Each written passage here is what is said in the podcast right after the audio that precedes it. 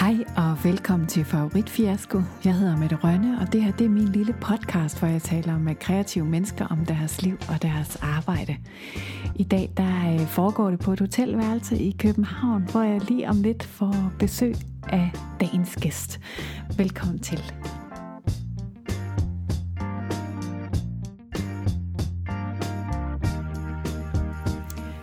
I dag der taler jeg med Kristel Klan Stjerneberg. Hun er koreograf, instruktør, artist, danser, akrobat og taler. Hun har en master i dans og en bachelor i retorik. Hun er øh, koreograf for en meget lang række danske teater herunder det kongelige. Hun har en fortid i Cirque du Soleil, og så har hun selv været artist i flere store opsætninger, både i Danmark og i udlandet. Men i dag, så er hun her på mit hotelværelse. Og velkommen til. Tusind tak skal du have. Skal jeg have noget med lyd på dig, kan jeg høre? Øhm, jeg har glædet mig til at, at høre noget øh, mere om dig. Men jeg, altså allerførst, så skal jeg simpelthen lige vide, fordi jeg læste, at du havde været i Vita i Malmø, Ja. op, af Malmøs Operas Ja. opsætning. Men synger du opera? Nu er jeg helt... Nej, det kan jeg godt forstå, du er forvirret over. Øh, de havde taget en chance øh, i Evita på Malmø Opera, og så havde de lavet en... Øh, altså, der var den helt klassiske Evita, øh, som sang og gjorde diverse, og så ville de gerne have sådan en drømmende, øh, svævende, poetisk version af Evita, der ligesom øh, kørte op i luften og visualiserede nogle af hendes tanker, eller... Okay. Øh, ja, Ja. ja.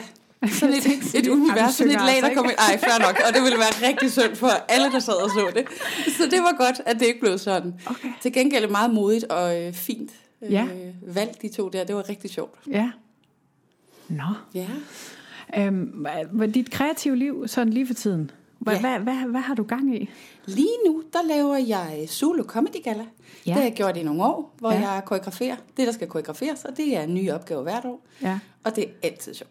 Ja, Det og det foregår i operan, Det som regel i start, slutningen af august. Det er nemlig rigtigt. Ja. Så det er det, er det jeg går og laver lige nu. Så når den her den udkommer, så har det været. Og folk har også kunne se deres, dit arbejde i tv så. Fordi det plejer at blive transmitteret på et eller andet tidspunkt. Øhm, men hvis vi nu sådan går lidt tilbage. Mm. Hvordan endte du så med at være alle de ting her, som du Ja, det er øh, er nu spørgsmål. med, i, i, som artist? Ja. Der er jo et, et rigtig langt svar på det, øh, og det vil jeg jo ikke kede dig med i detaljer. Hvis jeg skal øh, starte et sted, så må jeg starte, øh, da jeg, øh, jeg tror det var i tre, øh, havde besluttet mig for at læse psykologi på universitetet, for jeg var nemlig gammel gymnast, men inden for det, hvor man kalder det hobbybaseret. Det var aldrig sådan noget med, at jeg gik og drømte om, at jeg skulle lave det til en karriere, eller jeg skulle udvikle det videre til artisteri. Det var ligesom, om det er da meget sjovt, at vi tager en træningsdragt på og tager til konkurrencer, men så stopper sjov, det sjove ligesom også der, og så skal man blive en voksen menneske og finde ud af, hvad man skal med sit liv. Og så skulle man jo være akademiker, synes jeg, øh, i mit tilfælde. Så jeg skulle læse psykologi øh, på universitetet. Og så får jeg det, der hedder en standby-plads, hvor man skal have et år til at gå, øh, før man påbegynder sit studie. Og det var fantastisk, fordi det var jo sådan at blive givet et sabbatår, hvor man kunne eksperimentere lidt med nogle forskellige ting. Og der så jeg et opslag øh, i tidernes morgen, øh, hvor de søgte en, øh, en springgymnast. Og normalt ville jeg jo aldrig have stået, stillet op, hvis de havde skrevet danser eller sådan noget, for det kunne jeg slet ikke identificere mig med. Men øh, til øh, en forestilling i ud til koncertsal. Øh, og så tænkte jeg, det stiller jeg op til, og det lød da sjovt. Mm. Øh, og så er vi faktisk øh, allerede der ved en, øh, en favorit fiasko, øh, fordi at... Øh, Du må godt gemme den lidt For- endnu, hvis ja, du kan holde ja. på den. men hvorom alt er, det, øh, jeg fik den, øh, og, det, øh, og det synes gik godt. Og øh, jeg fik det job, og det var mit første professionelle job, og det var bare skide sjovt. Ja. Øhm, og så lige pludselig, så blev jeg ringet op, om jeg ville være øh, artist, øh, akrobatisk artist i øh, Sanne Salmons The Show på Bellevue Teatret. Mm. Øhm, og der var en talentspejder fra Cirque du Soleil, der så mig der. Det gik hurtigt, så Jamen, er du sindssygt, det gik hurtigt. Altså, og vi nåede faktisk, der da jeg, da jeg så lige pludselig bliver tilbudt et job fra du Soleil, så når vi det tidspunkt på året, hvor jeg skulle have startet på psykologi. Og så var det Okay. okay. ligesom der, at jeg tog den store beslutning. Og Ja. det var starten. Men Øh, føltes det som en stor beslutning, eller var det Ja, no-brainer? Ja, fordi at det var en kontrakt på tre år, og det var i USA. Og der var jeg altså ikke særlig gammel. Øh, Hvor gammel var du? jeg var, nu skal jeg jo tænke mig om, var jeg 21? Okay. Øh, så det var kæmpestort. Mm. Kæmpestort spring. Og, og var, det, var øh, det usikre, gik det på, at det var udlandet, eller jeg er jo ikke artist, eller hvad? hvad? Det usikre gik på alle aspekter. Det okay. var, øh, at det, er det lidt useriøst? Det er meget, meget, meget langt væk. Det er en meget, meget, meget lang kontrakt. Jeg er meget langt væk fra mit sikkerhedsnetværk. Så det var faktisk alle aspekter af det, jeg var usikker på. Okay. Er det lidt useriøst, siger du? Kan man nærmest finde noget det synes mere jeg jo dengang. Ja, okay. Ja, altså det, øh, øh, på daværende tidspunkt, der var det stadigvæk gøjleri. Jeg forstod ikke helt, hvor stort Cirque du Soleil var. øh, så, så jeg var, ikke, jeg var faktisk ikke klar over, hvor høj status det, det lå. Jeg, jeg havde selvfølgelig godt en idé om, at Cirque du Soleil lå, lå lidt, lidt stærkere mm. i feltet, end hvis det var noget andet. Nu vil jeg ikke bruge andre cirkusser som nedsættende referencer. Men, øh, men, men nej, det, det, det forstod jeg ikke. Altså sidestillet med en akademisk uddannelse mm. som, øh, som psykolog, der var det lidt useriøst. Okay. Øh, og, og i særdeleshed, da jeg skulle fortælle min far, at, øh, at, øh, at jeg var blevet tilbudt at være artist i Las Vegas, eller danser i Las Vegas, så på en eller anden måde, så, ja, så er det sgu seriøst, du. ja. Mm, ja. Okay. Ja. Jeg synes, kan det passe, jeg har læst et sted i et interview med dig, øh, eller at du udtalte dig i noget om, om, om kroppe, at de havde sagt til dig i Cirque du Soleil, at du skulle tabe dig, ja. og din reaktion var at gå ud og købe en muffin. Ja. Og tage en, øh, en, en, en top på, der lige viste et stykke af maven. Ja. Fordi jeg Hvordan, så fornærmet. Altså, så havde man den 21-årige usikre pige, som ja. alligevel gjorde sådan der. Ja. Men det gjorde hun efter det. Ja, det er et rigtig godt spørgsmål. Øh, det, det, igen, ja, der er mange lange mellemregninger i den forklaring, men øh, det at blive presset øh, så vildt ud, som jeg gjorde i en træningslejr med verdens bedste artister i en forholdsvis ung alder, mm. øh, hvor der skete alt muligt. Altså jeg startede helt forfra øh, med at lære mig selv at kende. Mm. Det tror jeg også pressede mig derud, hvor jeg hentede et eller andet fanden i voldsked, mm. øh, som led i den proces, der gør, at jeg er så evigt taknemmelig for, at jeg fik de tre år derovre, fordi det var, det var, det var den vildeste uddannelse i livet mm. øh, på alle lederkanter. Så også at stå over for sådan noget, en mærkelig problematik, som skulle tabe sig i vægt, Mm. Øh, hvordan man takler den, når man ikke lige har mor og far øh, lige fem minutter væk og, og alt det der. Ikke? Men endte du med at simpelthen at stå imod det og sige, ja. du må bære mig, som jeg er? Altså eller? nej, både ja og nej. Øh, nogle dage var jeg stærk og fandt i voldsk, andre dage, så altså, jeg blev faktisk sådan troet lidt med, at jeg ville miste jobbet, hvis ikke jeg tabte mig væk. Så på den måde, der er de sådan ret non-negotiable øh, okay. i Cirque du Soleil. Ja. Øhm, og så jeg skulle tabe mig, så jeg stod faktisk på, på løbebåndet, øh, også under frokostpauserne og sådan noget. Ikke? Øh, øh Hvordan for, føles det?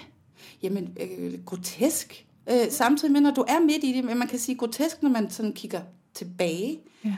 Øh, på det. Men mens man står i det, så er det jo ens virkelighed. Og så er det mm. ligesom det. Mm. Øh, så er man i den verden. Mm. Og, og derfor så, øh, så gjorde man, men jeg, bare mm. det.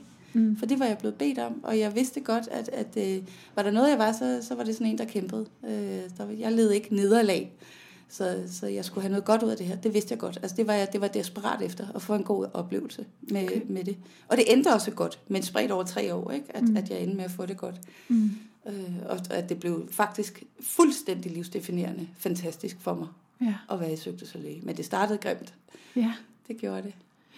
Hvad, dengang i, i Odense, hvor du så øh, nærmest snubler ind i, i en opsætning, kan man sige, ja. noget helt andet. Ja. Kan du huske, hvordan det føles første gang, du var på scenen med det? hvordan føltes det? Øhm, på daværende tidspunkt var jeg jo ikke rigtig så kreativ i min tankegang, så jeg tror, jeg var meget, øh, nu skal jeg gøre det, jeg har fået besked på. Mm. øh, ligesom når man gik til opvisning eller til konkurrence i gymnastik, som jeg gjorde før. Det var ligesom det, jeg havde øh, læret i min krop af viden omkring den slags ting. Så det var stadigvæk det, jeg gjorde, tror jeg. Jeg gjorde det, jeg havde fået besked på, uden øh, helt at, at, tænke sådan scenisk udtryk. Og der tror jeg, jeg var lidt robotagtig okay. til at starte med. Og, og, og udtrykket, kom det, kom det så ved Cirque du Soleil, at du udtrykte dig?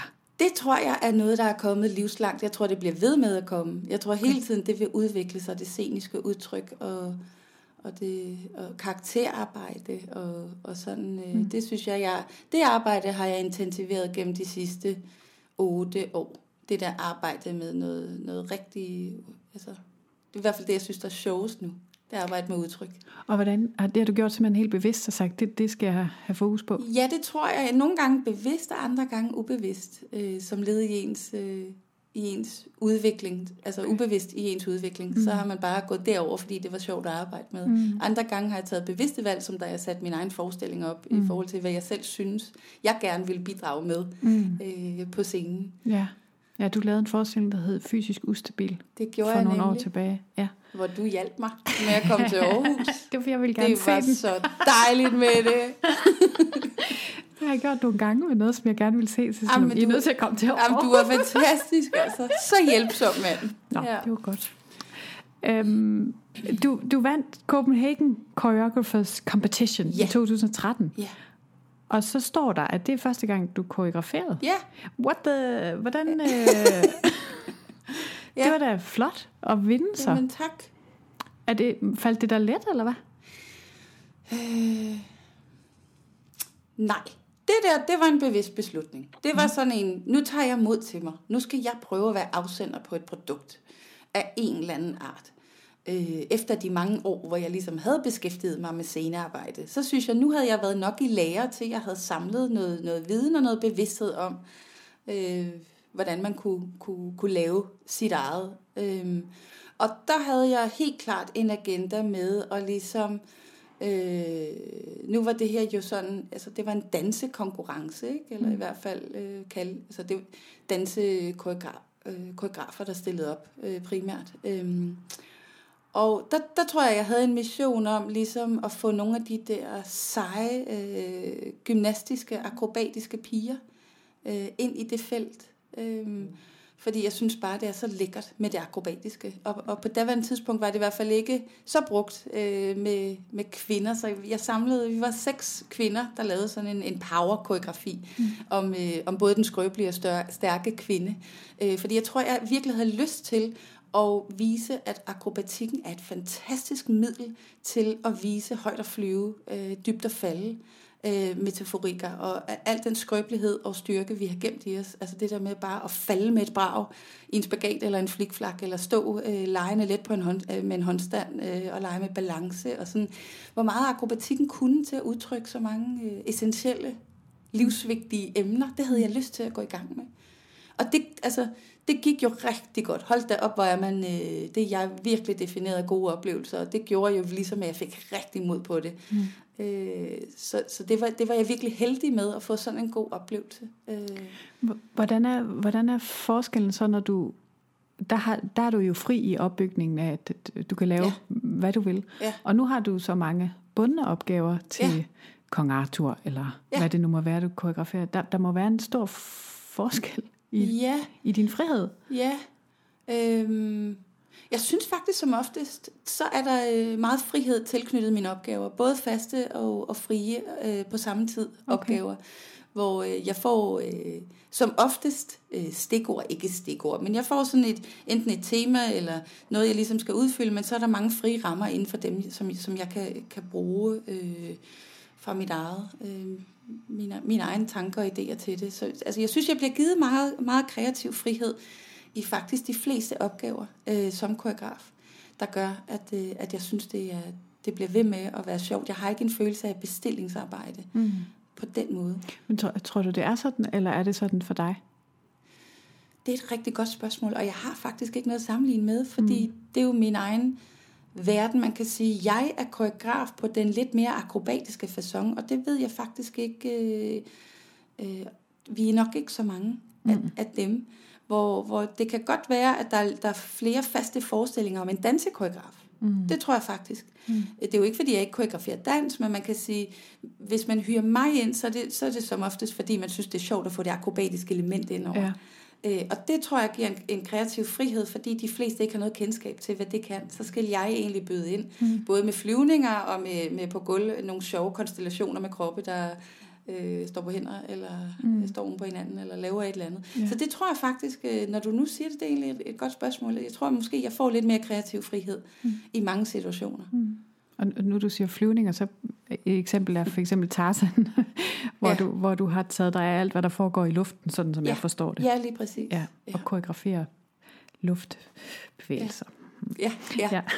Alt, hvad der foregår i lianer. Ja, ja, og det var faktisk også en dejlig kreativ. Øh, Ja. Der fik jeg lov til selv i, i, i, i samarbejde med min kære Troels Frydensberg, som altid er med til at designe flyveløsninger sammen med mig. øh, Der fik vi lov til at, at, at komme, komme frem med, med vores egne idéer om, hvad, hvad der ville være rigtig gode flyvninger til at underbygge fortællingen i Tarzan. Ja. Øhm, ja. Sjov besætninger som gode flyvninger. Ja, jeg, jeg, jeg, jeg, jeg, jeg ved det godt. Og der var også noget med, det var helt vildt, at, at, min nye titel i Tarzan der, det var flyvekoreograf. det har aldrig- den har jeg alligevel aldrig stødt på før. Der er nogle gange, så er der sætninger, man ikke troede, man skulle sige, Mm. Ja. når man står op. Ja. Øhm, jeg, jeg går lige lidt tilbage, fordi du har læst retorik. Ja, Og, og hvad, hvad, hvad, hvad var det? Altså, var det, var det den der, jeg skal, der skal være noget akademisk ind over for at være rigtig? Eller? det kunne man godt, øh, det kunne man sagtens øh, sige, samtidig med, at jeg er enormt interesseret i sprog. Det værende det verbale eller det nonverbale. Og det var, øh, det var faktisk øh, overraskende fedt at nærstudere, hvad sprog er og hvad det kan. Du kan sagtens også, altså man kan sagtens komme frem til, at der stadigvæk er lidt i mig, sådan at man skal have en uddannelse, og man sådan ligesom skal, ligesom jeg fik en master i dans, der var nok noget med, jeg kan godt lide, at man har nørdet med det, at man, øh, det, det er for stærkt at, si- at sige, at det så skal bedre legitimere det, man laver, at man ved så meget om det, fordi man har studeret det, mm-hmm. og, øh, på et, et, et rimelig højt teoretisk plan, men jeg kan i hvert fald rigtig godt lide, at jeg har sådan nogle fundamenter under mig til at understøtte det, jeg laver. Mm. Øhm, autodidakt gøjler, det bliver på en eller anden måde øh, endnu, det bliver stærkere for mig selv i min egen identitetsfølelse, at jeg ved rigtig mange ting om feltet, Mm. øh, også i bøger. Er der noget fra retorik og det verbale øh, kommunikation, som Mhm. du kan flytte over på det nonverbale eller det fysiske? Ja, det synes jeg. Der er for eksempel, altså der, øh, jeg, jeg, jeg var rigtig interesseret i øh, det, man kalder ornatus, det er kunstnerisk udsmykning. Det er, det er ligesom, når du laver poesi, så tænker man rigtig meget over, hvilke flotte ord man gerne vil ligesom bruge øh, i den indpakning, uden det må blive for meget. Det må aldrig blive kunstnerisk udsmykning, bare for udsmykningens skyld. Mm. Øh, og der er der nogle rigtig fine stilistiske udtryk omkring diverse øh, virkemidler, øh, talemæssigt, man bruger. Og det i mit speciale overførte jeg faktisk til kroppen. Mm. Og tog nogle af de der stilistiske udtryk til, hvordan, hvordan øh, udsmykker vi et værk med vores krop. Og hvordan undgår man, i mit tilfælde, det var i hvert fald en af, af, af et af mine øh, hjertebørn, det var, hvordan undgår jeg, at det bliver tricket, det akrobatiske trick, bare for det akrobatiske tricks skyld, altså kunstnerisk udsmykning, bare for den kunstneriske udsmykning. Mm. Hvordan kan den sættes, sættes ind i en sætning, som øh, vil noget, altså har et budskab, hvor jeg har tænkt over, hvilke ord jeg gerne vil formidle med kroppen. Det, det var faktisk sådan noget der, jeg, jeg fik rigtig meget ud af. Det Lyder, lyder det for flippet? Det lyder fantastisk spændende. Fedt, mand. Jeg sidder og det tænker, kan man virkelig læse var. det nogle steder? Mit speciale, det, Ja. kan, det kan jeg sende til dig. Så hvis nogen vil have det, så kan man lige sende en mail. Jeg har faktisk tænkt på, om jeg skulle udgive det. Ja. Øh, eller hvad fanden, udgive det, det ved jeg ikke. Kan du ikke bare lægge det op på din, men, din hjemmeside eller et det eller kunne andet? da godt være, man, man kunne gøre det. Download and donate. Ja, jeg siger til jer, at det bliver langt. Det er 80 sider på akademisk engelsk, det bliver tørt. så det kan godt være, at jeg bare lige skal Okay. finde fem af de gode sider. Ja, okay. 10, 10 punkter. Kan du lade det? 10 punkter, ja, Ja. ja. lige præcis. Øhm, jeg, jeg gør det, at jeg lige taler lidt med nogle kolleger til mine gæster, for at Ja. få noget information, som jeg Ja, jo ikke have. Og der har jeg faktisk også rakt ud til Troels, som du nævnte. Ja, Og han har været så presset, så han ikke havde mulighed for at skrive andet. Jeg Ja. er fuldstændig vild med Kristel, og skrev han han. er så sød, altså. Men til gengæld så har jeg snakket med Camilla Marienhoff, Ja, som du øh, fedt. blandt andet øh, havde med i Fysisk Ustabil. mm-hmm. Og hun er skuespiller og teatermager, vil jeg kalde hende. Mm. Og hun siger, noget af det, jeg synes, Kristel kan og er mega god til, er, at hun både kan arbejde ensemblevis, hvor hun kommer med materialet, og så kan hun arbejde individuelt, hvor hun virkelig ser og bruger det, den enkelte har, er og kommer med. Hun har en ekstrem god sans for komisk timing, både i tekst og fysik. Hun er tjekket og disciplineret og holder overblikket, så et prøveforløb er roligt og trygt. Og så kan Krille og mig både være seriøse og finde mm. poesien, og samtidig virkelig fnise sammen, når vi arbejder. Mm. Det er både en fest, hammerne sjovt og alvorligt. Hun lytter til impuls fra andre, og samtidig også fra sig selv. Hun forbliver tro over for sin mavefornemmelse. Og... Ej, hvor er det sødt skrevet, altså. Ja. Dejlige Camilla. Det var altså, meget du, fornemt. Du er selv udenom det, kan man sige. Men det her med mavefornemmelse. Hvordan har du lært at stole på din mavefornemmelse? Eller hvordan har du lært at hmm. mærke den i det hele taget? Ja, det er et sammenkog af mange forskellige ting. Det er et sammenkog af, at jeg har fået rigtig gode oplevelser med at, øh, at tage nogle risici. Der er nogen, der har belønnet mig med, med gode oplevelser, hver gang jeg har sprunget ud i det. det øh, jeg tror, vi er summen af vores egne erfaringer i, i mange henseender. Og summen af mine erfaringer har været primært gode. Jeg har fået gode oplevelser med at, at tage springet. Øh, og det tror jeg faktisk har været det primære. Der har været nogle dejlige mennesker, der har stået og taget min hånd, øh, hvor det har føltes trygt.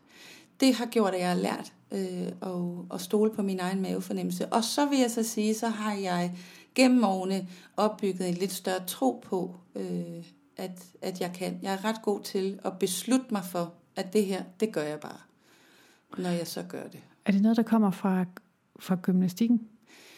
Man kunne godt sige, der er jo den der konkur- konkurrencementalitet, jeg er vokset op med, hvor jeg er rimelig god til øhm, at slå tænder, det gælder.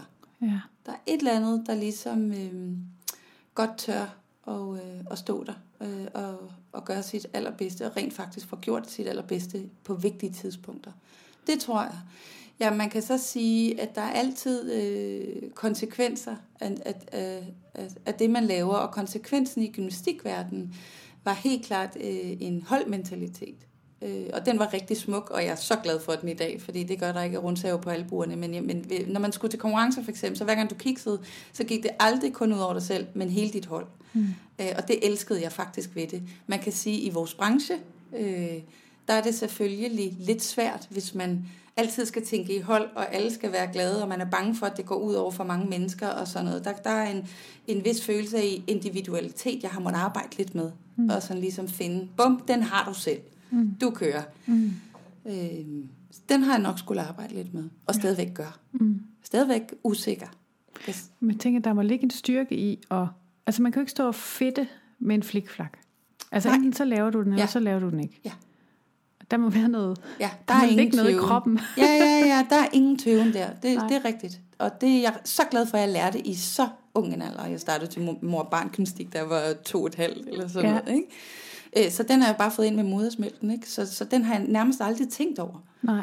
Øh, det der med at gøre det. Nu er jeg 36, og der kan jeg godt mærke, i forhold til at lære nye ting, øh, og i forhold til, at jeg er blevet mor, der er visse ting, der stopper mig inden for det der avancerede akrobatik mm. hvor jeg kan mærke, at oh, den har sin tid, og den tid var, var, var mm. på den måde slut. Til gengæld vil jeg, vil jeg rigtig gerne det, jeg har, føre over i noget andet, mere karakterarbejde, mm. lege mere med, med mm. formerne i det. Men det der med at skulle lave noget nyt og vildt og, og halsbrækkende, øh, og være med at hænge fra en kran i 40 meters højde, kunne det ikke være fedt. Øh, så der, der, der behøver jeg ikke så meget af det. Mm.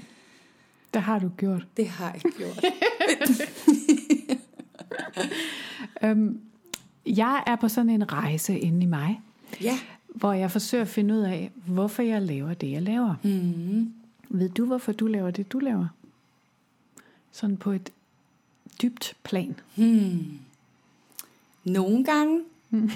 Andre gange, så aner jeg ikke, hvad fuck jeg laver. Og det tror jeg er hele pointen. Mm. Det tror jeg faktisk. Jeg tror, at, øh, at øh, at de der udsving i livet, dem øh, vil jeg beholde i mit liv. Det kan jeg virkelig godt lide. Jeg vil helst have, at de ikke er alt for store. At man er helt oppe og helt nede. Jeg vil gerne ind og moderere det en lille bitte smule. Men jeg tror, det er blandt andet grund til at lave det, jeg gør. Det er, at, øh, at vi har med nogle udsving at gøre. Og det værende, om det er fuldstændig kaotisk, og hvad fanden er det, jeg laver? Jeg er ikke styr på en skid, og hold nu op, hvor det hårdt det her, eller hold da kæft, der sad den. Mm. Bum, mm. nu har jeg den. Ej, hvor er det fedt. Mm. Øhm, det synes jeg er for vildt. For, fordi så kan du mærke noget, eller? Ja, så bliver jeg ekstremt glad. Ja, Okay. Ekstremt glad, hvis noget går godt. For eksempel fysisk ustabil. Mm. Som helt klart er det mest skrøbelige projekt, jeg har lavet, hvor jeg har været mest sensitiv, fordi det var ligesom alle mine inderste indvold, jeg synes, jeg kastede ud øh, mm. så vidt muligt på scenen. Og, øh, og de der aftener, hvor man virkelig synes, det gik godt. Ja. Øj, hvor blev jeg bare glad og taknemmelig. Jeg blev simpelthen så glad inde i maven mm. øh, af det. Og den forestilling var, var virkelig at vise alle mine skrøbelige sider, og virkelig ikke være overskudskrille, øh, der altid står på hænder så flot og fint, og er skide sjov, og bam, bam, bam. Jeg prøvede virkelig at komme helt derned, for at vise, at, at, der, var, øh, at der også er minus overskud i min bæks. Mm. Og det fik jeg sådan en fed oplevelse med, ja. øh, fordi jeg synes, at, at jeg fik formidlet det nogenlunde, øh, som, jeg, som jeg godt kunne tænke mig det. Ja, Jamen, det synes jeg, oplevede jeg det også som publikum. Altså det er jo meget ja. relaterbart. Ja. at der er nogle dage, hvor hmm, det ja. ikke helt kører, som man kunne ønske sig, og at det er okay. Ja. Øhm, og nu var du lige lidt inde på det, men du fik en søn for cirka halvandet år siden. Ja. ja. Øhm, har du kunne mærke en forskel sådan rent kreativt? Altså på dit kreative arbejde, hvordan har det påvirket dig? Fordi det ændrer jo noget ind i en og det gør dine forældre. Det. det gør det bestemt. Men hvordan kommer det til udtryk kreativt? Mm-hmm. Øhm, jeg synes, der er... Øh... Ej, ved du hvad? Til alle dine spørgsmål, så synes jeg hele tiden, der, altså jeg har lyst til at sige, der er så mange mellemregninger. Mm. Det er svært at give de der enkle svar, det kender du også selv. Mm. Øh, man kan nærme sig dem så godt, som man nu kan.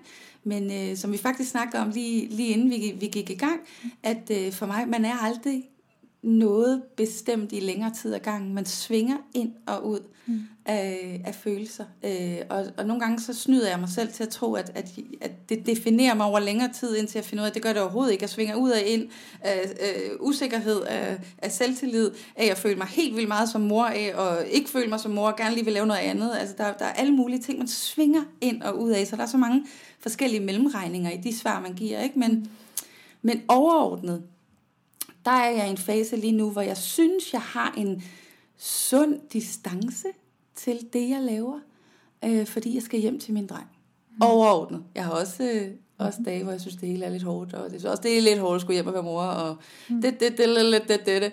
Øh, øh, men, men der tror jeg, jeg har lidt en distance til, til, til det, jeg laver, øh, hvor jeg sådan, at øh, jeg ikke kaster hele min sjæl ind i projekterne lige nu, fordi det er jeg faktisk ikke sådan super motiveret for.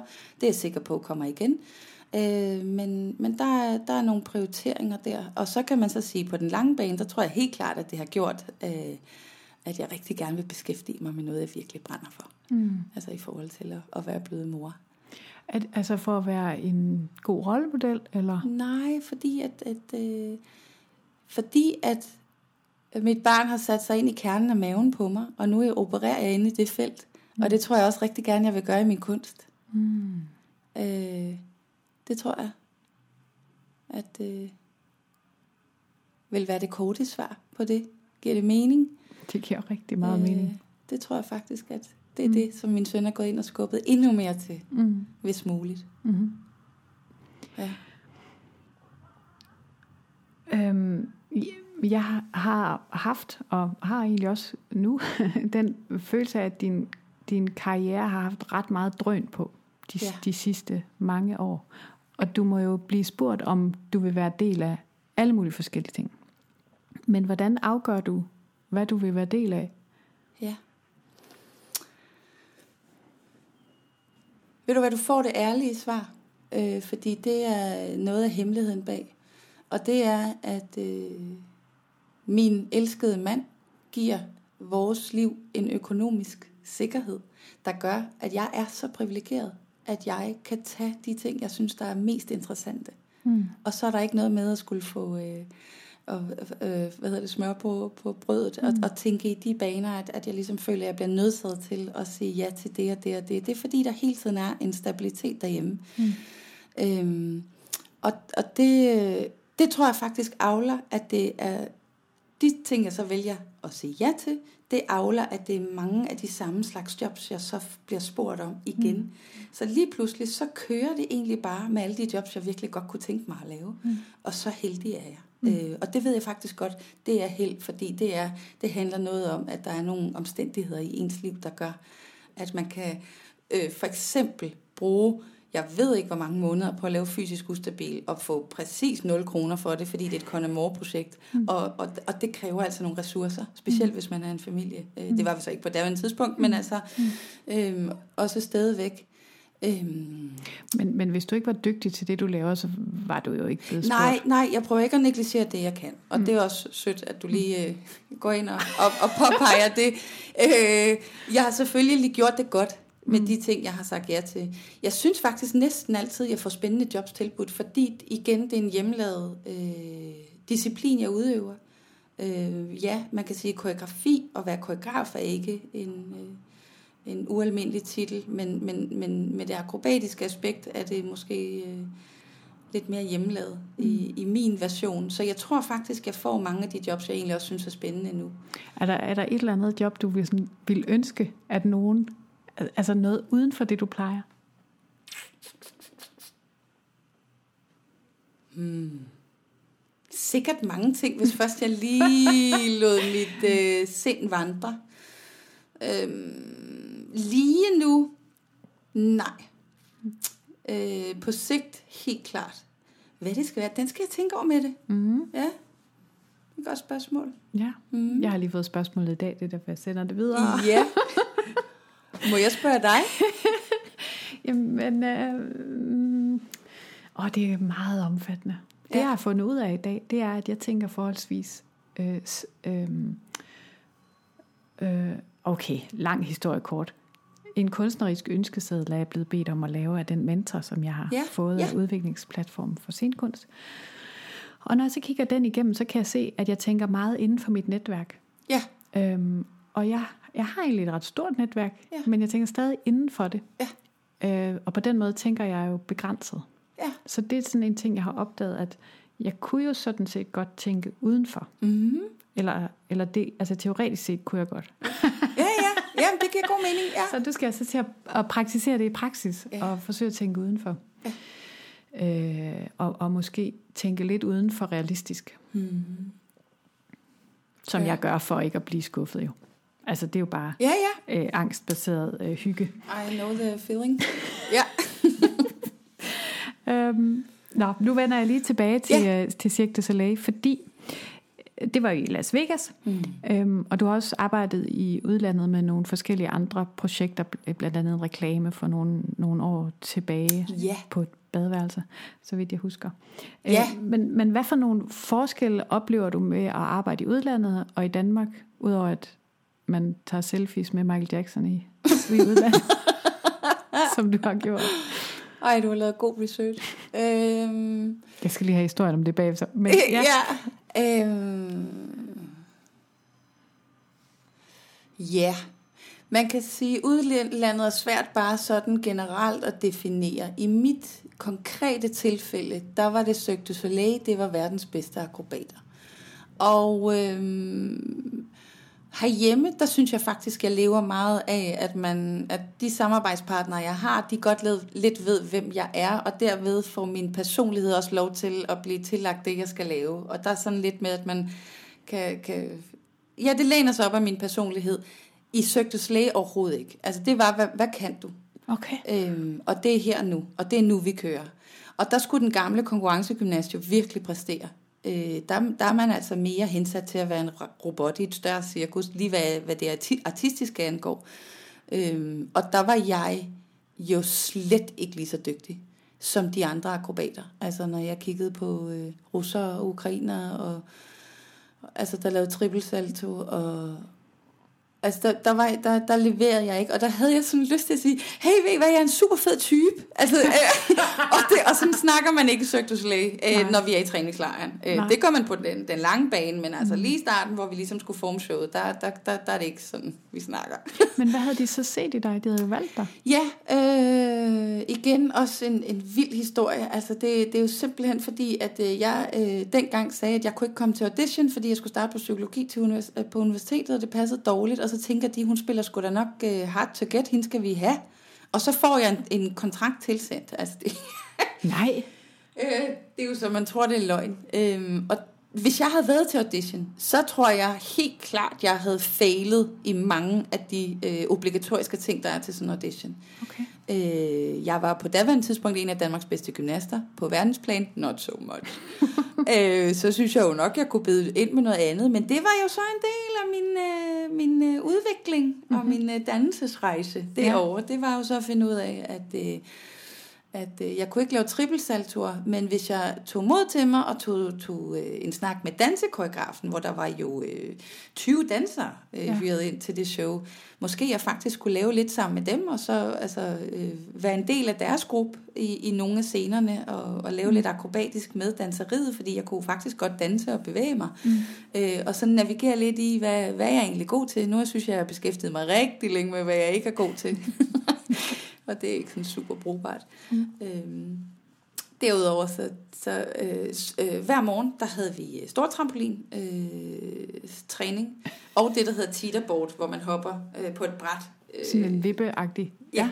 Jeg fandt så ud af, at øh, jeg var vant til at, lave, øh, at, at springe det, der hedder mini-trampolin. Det er en helt anden måde, hvor man løber hen til en trampolin, og så laver man nogle saltoer, og så lander man. Men det der med at blive ved med at hoppe i en stor trampolin, der var, kunne jeg godt øh, så fornemme, at jeg var sådan en, der tissede meget i bukserne. og jeg medbragte øh, tre par bukser hver evig eneste dag, så ydmygelsen lå ikke bare i, at jeg ikke kunne lave de der dobbelt trippelsaltoer med trippelskruer. Derudover så tissede jeg simpelthen også i bukserne hver evig eneste morgen, så der var væk ud af det ringede, så vidste jeg bare godt, yes, her kommer urindagen, det er perfekt. øh, så altså, det var virkelig, det var virkelig hårdt i starten. Det ja. var det, og jeg er simpelthen så glad og stolt, for, øh, stolt over, at det endte så fantastisk, for det har defineret hele min følelse af, øh, hvad jeg skulle i branchen, og mm. hele min selvtillid derefter. Mm. For jeg tog jo fat i, i dansekoreografen. Jeg fik mm. en fin rolle øh, med, med noget dans. Jeg, lige pludselig så var jeg sådan lidt all round i hele showet, hvor jeg var lidt i luften, jeg lavede lidt flikflak, jeg dansede lidt, øhm, rundt omkring. Så jeg var ikke specialist inden for et felt. Jeg var bare sådan en, der tog lidt ned af hylderne, og så blandede det, og fik lov til at være i forskellige scener. Og mm. så spillede det bare ja. vildt godt derfra. Ja. Men det tog noget tid okay. at finde ud af. Og hvis nu, at jeg bare havde sagt, øh, det her det kan jeg ikke overskue, og så tog med det næste fly hjem, så ja. tror jeg ikke, jeg havde tur at lave noget, der minder om at stå på en scene Nej. igen. Det tror jeg virkelig ikke. Og så en dag så, så kom Michael Jackson så forbi. Det gjorde han da så lige. Jeg synes lige, han skulle sige Skulle han se showet? Lige inden du får historien om, hvad der egentlig skete med Michael Jackson, så vil jeg lige sige noget til dig, som jeg gerne vil bede dig om at lytte til. Fordi jeg har nemlig øh, lavet en aftale med Podimo, eller Podimo, eller Podimo, jeg har hørt det øh, sagt på mange måder, som er Danmarks nye sådan, øh, samlingspunkt punkt for podcast. Det, man kan sige, det er en slags Netflix for podcast, hvor man betaler 39 kroner om måneden for ligesom at være medlem eller have et abonnement, og så kan du høre alle de podcasts, som du orker fra alle dem, øh, der er i Danmark, og rigtig mange fra udlandet også.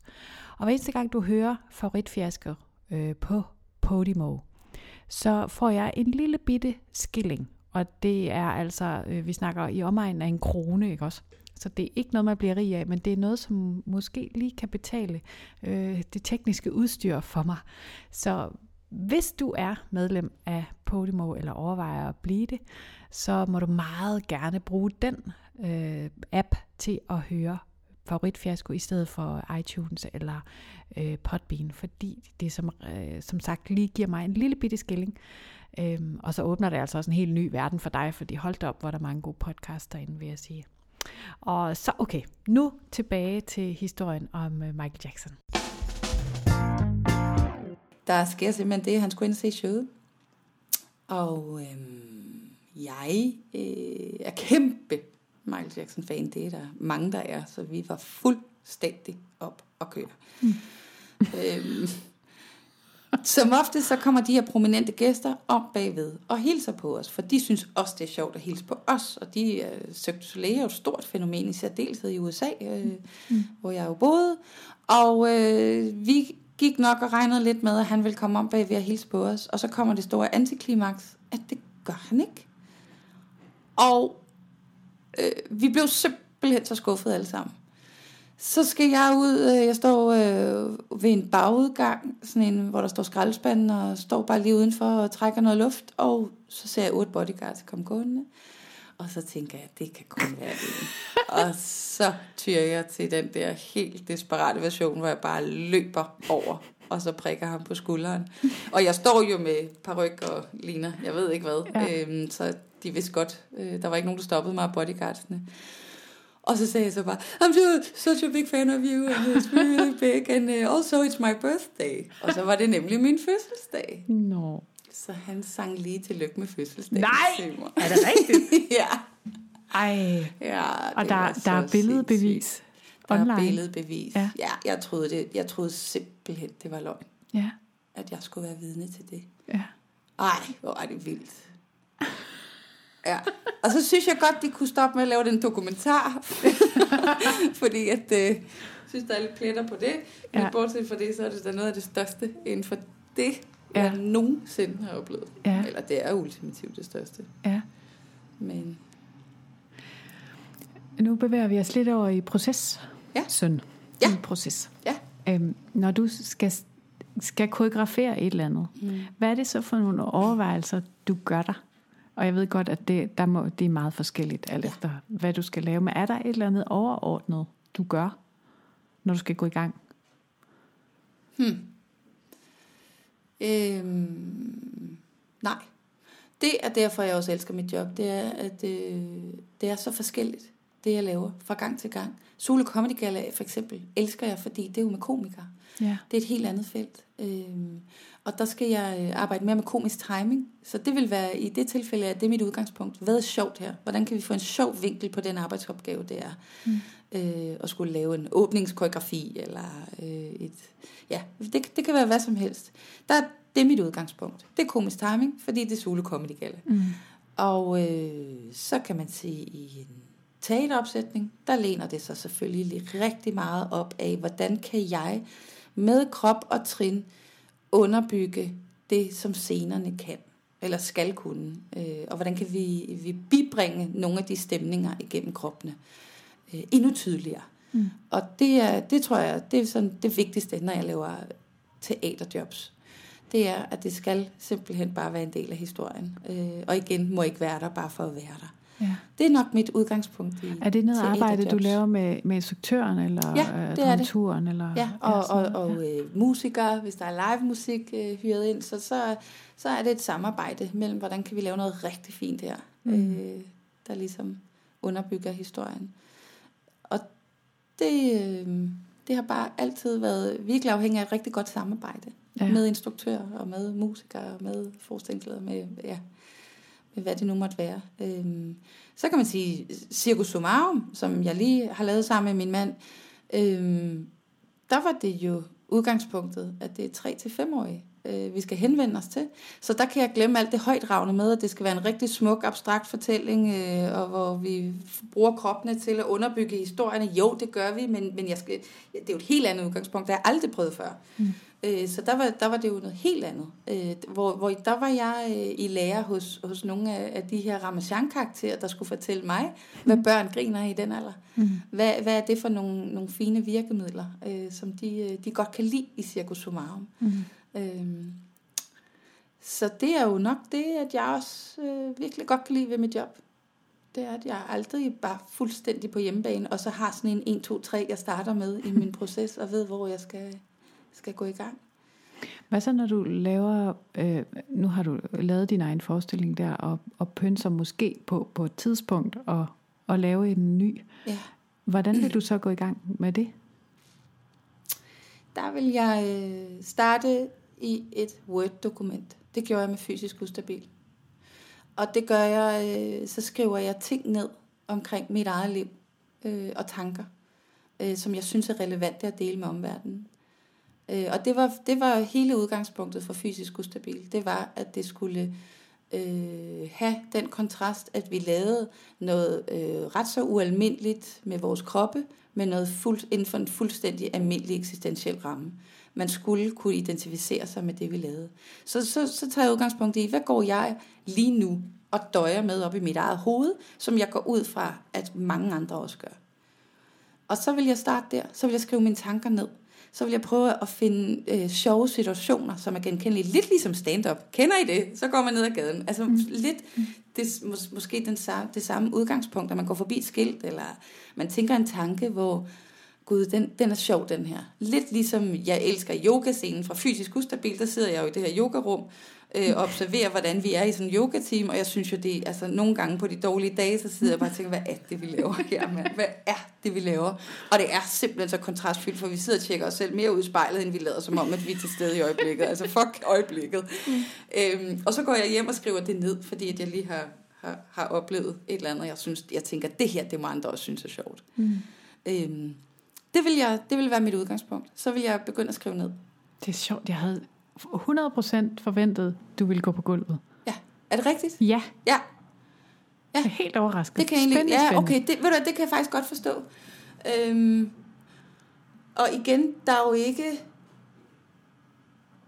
Der vil også være dage, hvor jeg tror, du har ret, at så går jeg på gulv, og så tænker jeg, Gud, den her øh, position, jeg står nu og kigger mig selv i spejlet, det ser, det ser sgu sjovt ud.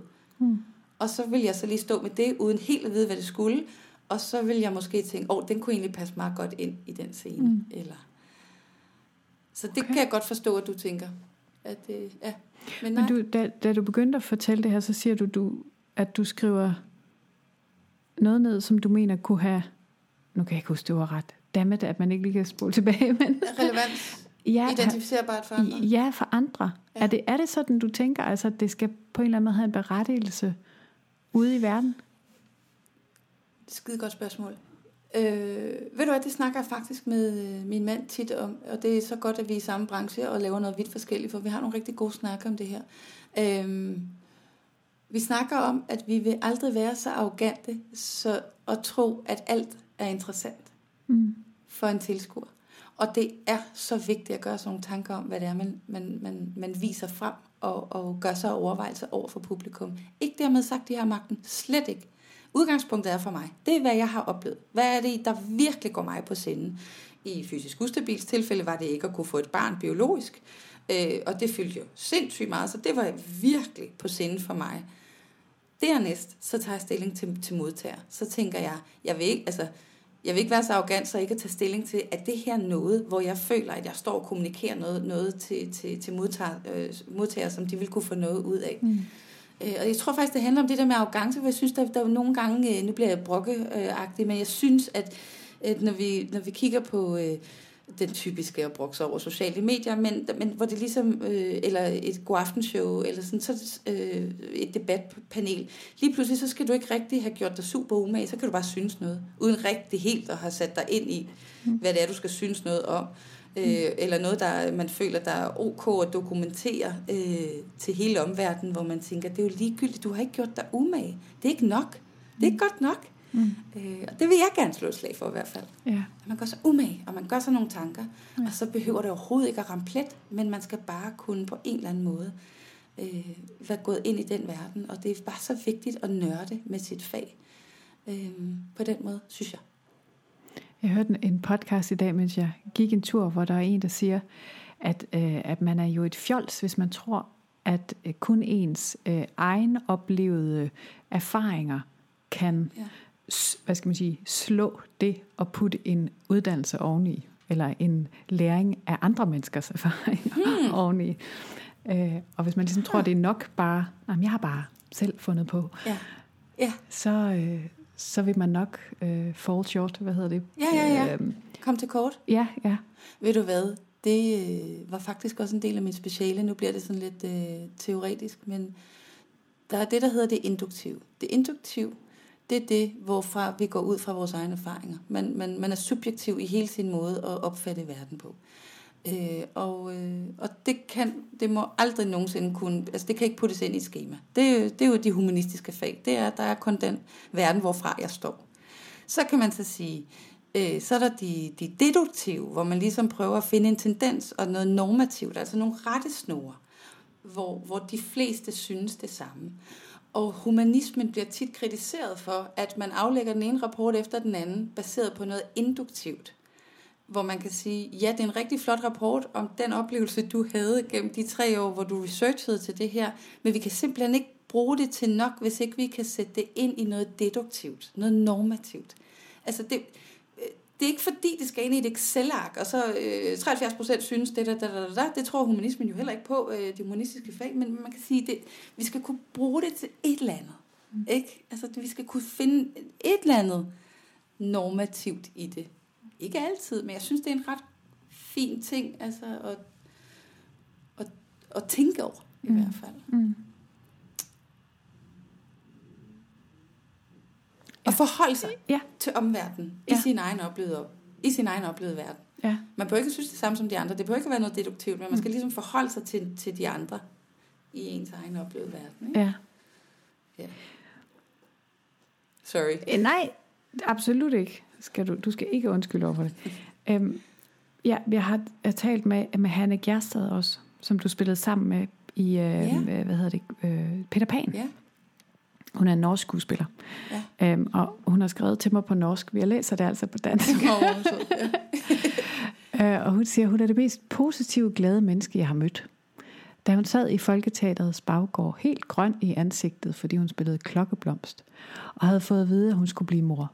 Det ansigt, det glemmer jeg aldrig. Og når selen mm. røg på flyveprøverne på Folketeaterets Peter Pan, så drog hun, tog hun ganske stille og roligt hjem og kom ganske stille tilbage. Hun takler sine kriser i fred. Wow. Hvad tror du, hun mener med det? At du takler dine kriser Hold i fred? Hold op, Hanne. Tusind tak for det. Ej, hvor fint. Øhm, jeg var, øh, nå, det bliver helt rørt over. Øhm, jamen, det, er, det synes jeg er rigtig godt beskrevet. Jeg er sådan en, der skal øh, gå og mure lidt med det selv i en, i en presset situation. Jeg skal hjem selv og fordøje, hvad mit eget forhold er til det, jeg lige har oplevet. Øh, jeg er ikke så meget øh, udadreagerende midt i den pressede situation. Øh, så kan jeg godt komme tilbage, efter jeg har tænkt meget, og sådan ligesom sætte ord på, hvad det er, jeg har oplevet, og hvad det er, jeg synes. Jeg kan også så finde på på den anden side og, og lave en forestilling om ikke at kunne få børn, men det vil jeg ikke kunne lige mens jeg var i gang med facilitetsforsøgene og var allermest presset, så vil jeg aldrig kunne lave en forestilling Nej. midt i det, fordi sådan er jeg ikke gearet. Øhm, der er nogen, der er rigtig gode til at øh, øh, hovedet på sømmet midt i en følelse, mens de føler den. Det er jeg ikke så god til. Jeg prøver at blive bedre til det, øh, fordi det kan også nogle gange være rigtig ineffektivt at jeg skal, at jeg skal hjem og mure meget med det, før jeg, jeg finder ud af, hvad det er, jeg egentlig synes. Men det kræver også noget mod at sige, at jeg skal lige, altså jeg skal lige tænke mig om. Ja, ja det kan man jeg, sige. Ja. Det, det var sådan noget, jeg baksede rigtig meget med, da jeg underviste meget. Ja. Og der kunne jeg godt have sådan en følelse af, at jeg skulle have svaret. Altså med ja. det samme, nogen spurgte. Ja. Ja. Ja, ja. I stedet for lige at sige, den skal jeg simpelthen lige, den skal jeg lige tænke over. Ja. Og så vende tilbage med det. Ja. Ha. ja. Og jeg tror nogle gange, jeg er kommet til at sige, altså, Ja. Mærkelige ting, ikke? Ja. Ah, men det, jeg, jeg, kender, jeg, ja, jeg kender godt tanken, at det kræver lidt mod mm. øh, at lige skulle komme an på situationen. Øhm, men jeg tror faktisk, når jeg er presset, så tror jeg ikke engang, jeg når at tænke over, at nu må jeg heller lige gå hjem og tænke over det. det jeg bliver betuttet, og jeg går ind i mig selv. Mm. Tror jeg faktisk. Sådan mm. instant reaktion. Ja. Det er min måde at, at takle noget på. Og det er jo, det er jo også... Øh, Jamen tit så går jeg sådan og smiler, hold da op mand. Altså, det, det er jo ikke uh, helt tilfældigt, at min krop er så stærk igennem akrobatikken. Altså det, det hele, jeg har sådan en mur, mm. ikke? Mm. hvor jeg kan virkelig gå og rumme meget, og så kan det så være, at jeg til sidst falder pladask, ikke? Fordi jeg synes, jeg har holdt meget inde mm. gennem årene. Sådan, sådan kan jeg godt gøre nogle gange. Det er ikke særlig godt. Ja. Altså. Så der er kun sådan en rigtig rigtig god ventil en gang imellem lige til at tage men det bruger, du det, bruger du det bevidst? Fordi jeg, jeg kan da være enig med Hanne i det, i det her positive. Altså du, du er enormt positiv. Altså også i dag, du har masser af farver på og stort smil. Og, ja. altså, jeg, jeg ser dig jo ikke, når du øh, har, en, har en off-dag. Nej. Og det ved jeg godt, at det har alle mennesker. Men er det noget, du sådan... Har du på et eller andet tidspunkt besluttet, at det, jeg gerne vil give verden, det er og være glad? Øhm, nej, det har jeg ikke. Jeg synes, jeg har det der øh, positive øh, syn på livet, det tror jeg faktisk er noget, jeg altid har haft. Det, øh, jeg vil altid, øh, det siger min mand må også være træt af at høre på det, jeg siger altid, der skal være flere gode timer, end der skal være dårlige. Øh, altså det, og det, det fører jeg faktisk ret ubevidst øh, ud i livet, tror jeg. Men jeg er dog stødt på, at, øh, at øh, og, og det, er, det er stødt på, når jeg har haft det svært og skidt, det er, at jeg vil lyve for mig selv, hvis jeg gik rundt og var så glad, øh, og ikke tog det andet, det kontrast. Øh, og tillod mig at være rigtig ked af det, og være rigtig skrøbelig, så kan jeg aldrig rigtig blive rigtig glad på de rigtig glade dage. Altså det, det, det, det, det, det, det kommer ikke til at ske. Mm. Øh, og det er helt klart kommet med, jo ældre man bliver, jo større problematikker, synes jeg også, man får. Det har jeg i hvert fald fået. Så er det bare tungere og vildere, øh, mange af de ting, man kommer ud for, mm. på, på godt og ondt. Og der kan jeg ikke rende og være glad hele tiden. Det skal jeg heller ikke. Det ved jeg også godt. Øh, mm. Men nogle gange kan det være lidt at sagt end gjort. Øh, så for at være forblive den positive og optimistiske, så jeg skulle kunne sige, at den lort, den stikker. Mm. Og det har været svært. Har folk øh, reageret negativt på det? Fordi... Aldrig. Det er alt mit eget shit. Der er aldrig nogen, der har reageret dårligt. Jamen, det er jo så vildt. Altså, ja. det er ligesom at gå og frygte en uge, og man skal konfrontere en eller anden, og i det, man gør det, så bliver det jo modtaget så fint. Mm. For man gør så umage, bare man ikke er et røvhul. Altså, mm. mens man siger det, så kan man jo komme afsted med så meget. Mm. Øhm, så, så nej, det har været alt mit eget. Jeg ligesom har gået og bildt mig selv ind galt for omverdenen, og det gjorde det jo ikke overhovedet, vel? Men der må, du må alligevel have oplevet nogle gange, at der er nogen, som ikke kan lide det, du laver. Er du blevet konfronteret ja. med det? Er der nogen, der simpelthen har, er der nogensinde nogen, der har sagt det? Ja, ved du hvad, faktisk til den der øh, dansekonkurrence, det slog hårdt, der kunne jeg mærke, og det er ikke fordi, det skal blive intrigant det her, men jeg kunne mærke, at der var nogen fra danseverdenen, der virkelig ikke kunne lide, at jeg kom der med mit gymnastik. Og det var jo ikke rigtig dans. Mm. Øhm, og jeg, jeg slog mig faktisk rigtig meget på den øh, dansekonkurrence, og, og holdt mig lidt væk fra dansemiljøer. Øh, for jeg ville ikke provokere dem. Det var ikke, sådan, det var ikke en provokation. I, faktisk tværtimod til den der dansekonkurrence, så tænkte jeg, ej, hvor er det fedt, man bare hylder mangfoldigheden. Jeg ville helst ikke have, at man skulle overrække priser. Det var fedt, der bare var 10 udtaget øh, koreografier, som stak i alle retninger. Det var ligesom det, jeg sådan først tænkte. Og så tænkte jeg, åh nej, det der med 1, 2 og 3, det kunne jeg slet ikke holde ud øh, så sker det så det, vi vinder. Mm. Øhm, og, og, og fordi vi vandt, så tror jeg, det var nogle følelser i, at, det, at det synes de var mega irriterende. Altså det, det sagde dem ikke noget, det gymnastik der. Det gjorde mig vildt ked af det. Mm. Der kunne jeg godt mærke, at der var ikke så mange, der kom og sagde tillykke til mig. Og hvad, hvad var det, der gjorde ondt? At de ikke kunne se din intention? Eller hvad var... Øhm, det gjorde... Jamen, der kom holdmentaliteten fra gymnastik nok op i mig. Det er virkelig vigtigt for mig at vi har det godt sammen. Os, der er i rum sammen. Ligegyldigt om vi konkurrerer mod hinanden, eller om vi er på samme hold. Så øh, det opbyggelige i et, i et lokale er jeg super drevet af. Vi skal have det godt sammen. Der kommer den der positive også op i mig. Altså, vi skal simpelthen have det godt. Altså, det er fuldstændig ligegyldigt. Øh, så produktet er, kommer aldrig til at blive godt. Øh, eller det, bliver, det er ikke vigtigt nok. Vi skal have det godt i processen. Så jeg bliver, øh, jeg bliver ramt, hvis jeg mærker, at der, der er rigtig dårlig stemning i et rum, mm. øh, som der var. Øh, jeg følte, der var der. Mm. Så bliver jeg ked af det, fordi jeg har den der holdmentalitet, og jeg er mm. meget drevet af, at vi, øh, vi bakker hinanden op.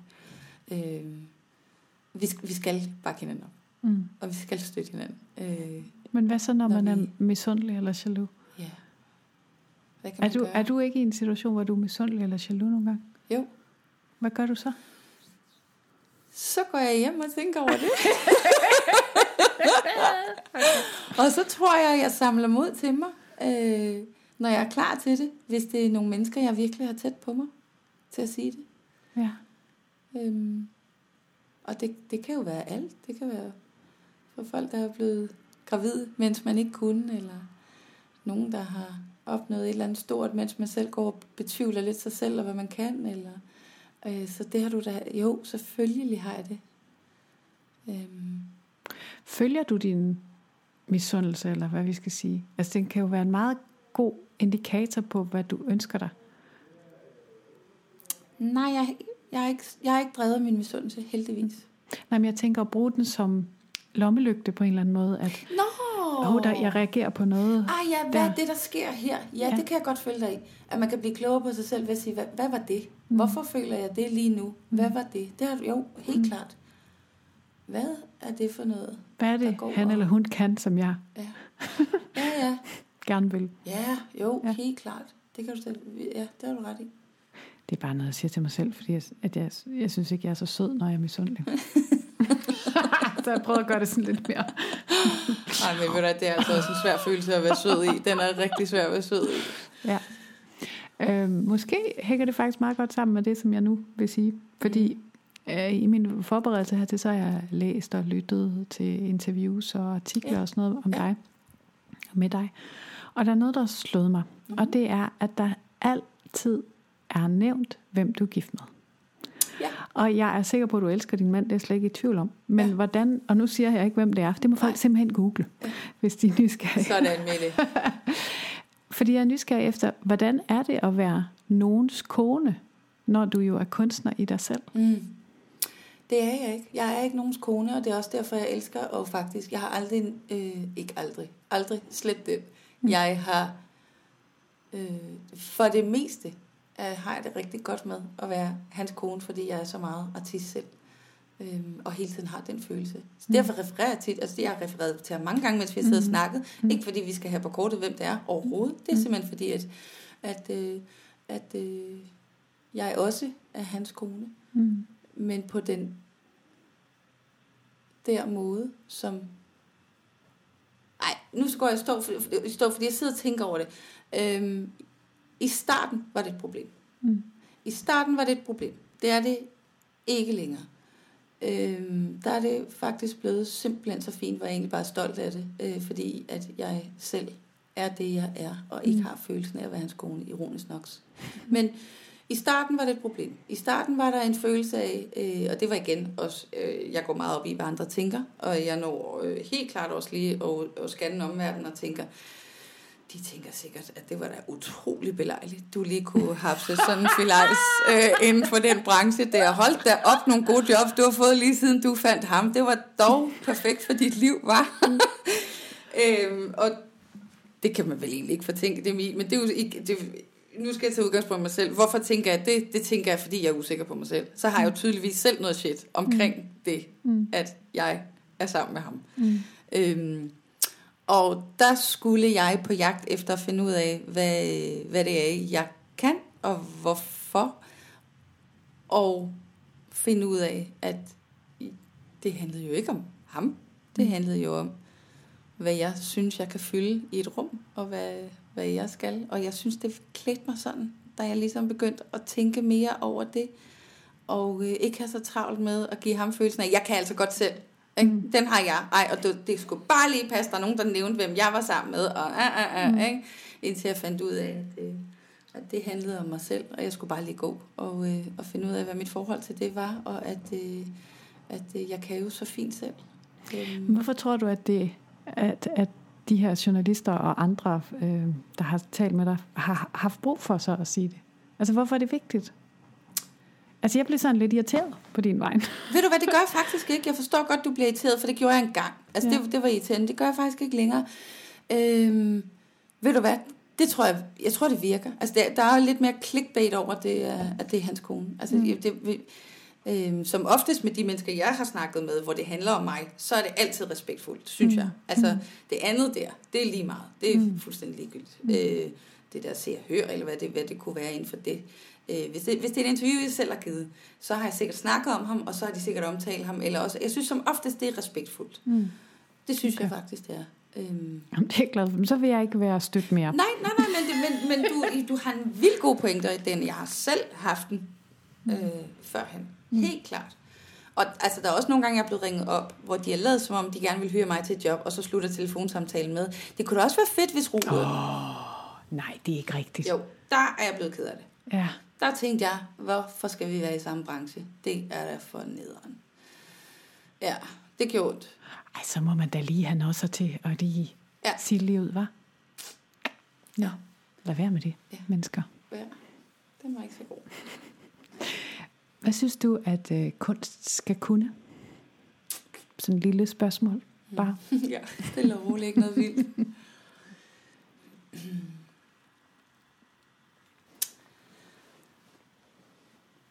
Kunst skal have det der sådan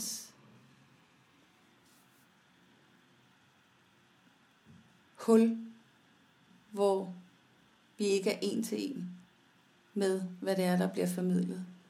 At der er et eller andet, som vi kan opfatte forskelligt og gå hjem og tænke over. Der skal være det der fine, kreative hul,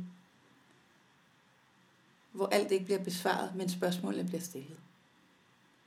Ja. Tror jeg. Ja. Ved med med abstrakt, det ved jeg godt. Nej. Men øhm, Jeg kommer til at tænke på et, et citat, der starter en bog Ja. om nogle teaterfolk i Danmark. Og nu kan jeg ikke Ja. huske, hvem der har sagt det, og så er det jo også super utjekket, men der står, at, at teater er så vidunderligt, fordi at vi sidder sammen i mørket og lytter til lyset. Ah.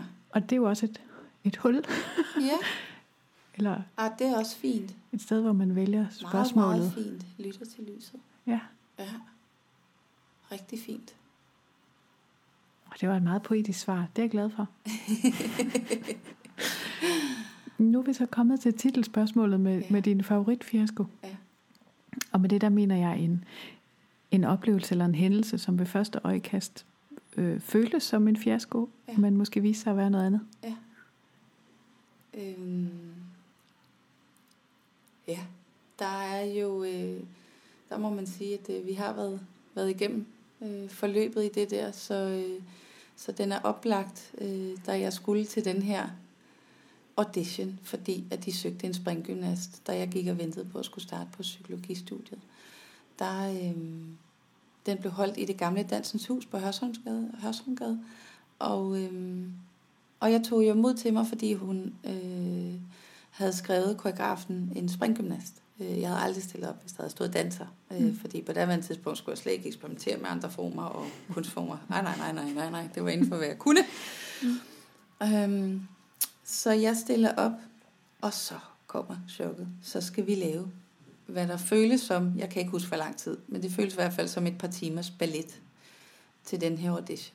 Uden helt at få redegjort i starten for, at der var mere i den audition.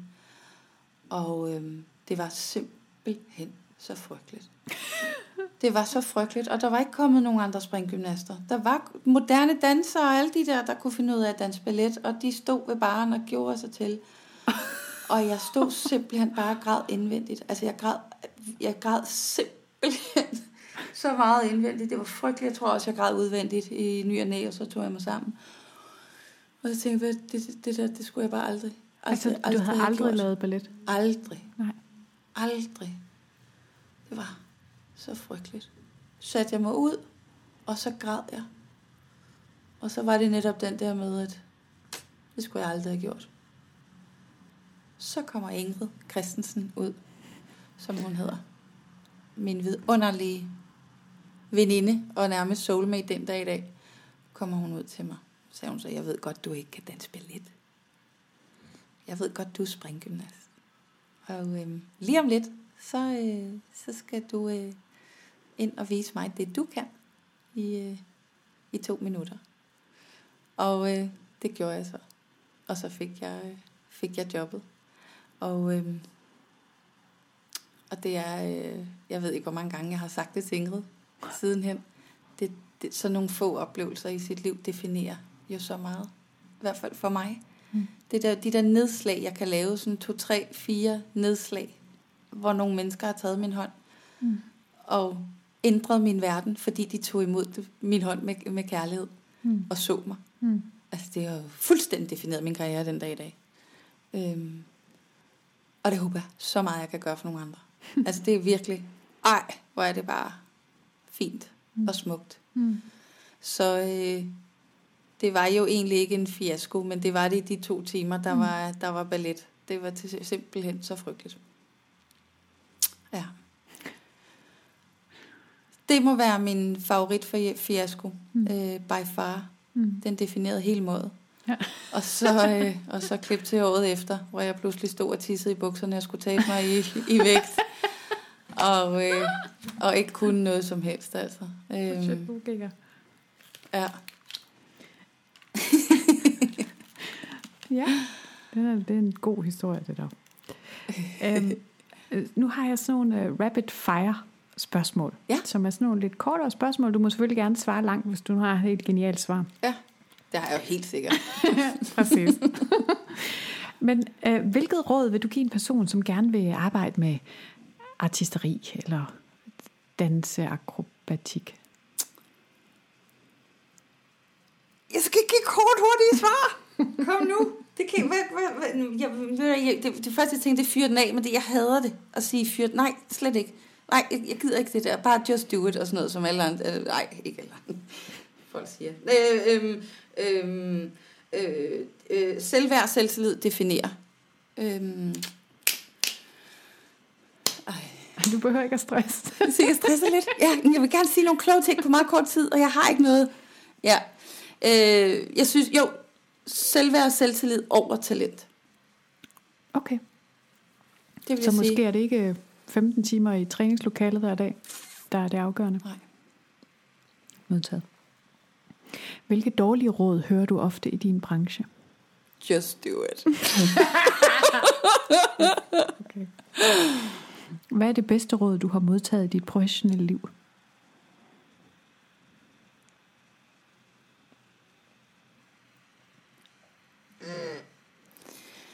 Øhm,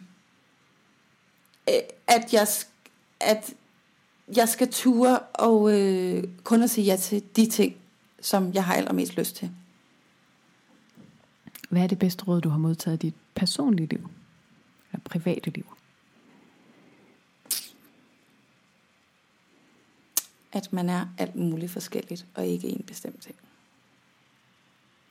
Har du et øh, motto eller et citat, som du ofte vender tilbage til? Nej, citaterne ændrer sig hele tiden. Hvis nu folk de gerne vil følge med i, øh, i dig, kan man så finde dig på de sociale medier og sådan se, hvor står du på hænder i dag?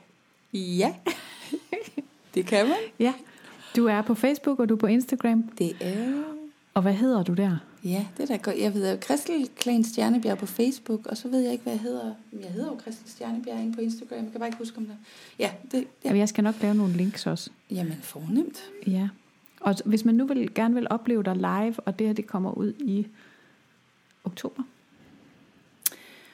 så skal man lige vente lidt på det. Fordi lige nu, der er det jobs bag scenen. Okay. Og, og er der nogen af dem, man kan se Ja, man kan så se uh, Solo Comedy eller i fjerneren. ja, ja. Men det er lige det for nu. Ja, og det kan man helt sikkert også finde på YouTube. De plejer at klippe det op, og, ja, og så kan man se de forskellige acts. Det er rigtigt. Godt. Det var faktisk alt for den her gang. Tusind tak, fordi du ville komme. Tusind tak, Mette. Det var hyggeligt. Det er jeg glad for. Det var det hele for den her opgang af Favorit Fiasko. Hvis du kunne lide det, du hørte, så må du meget gerne fortælle det til dine venner.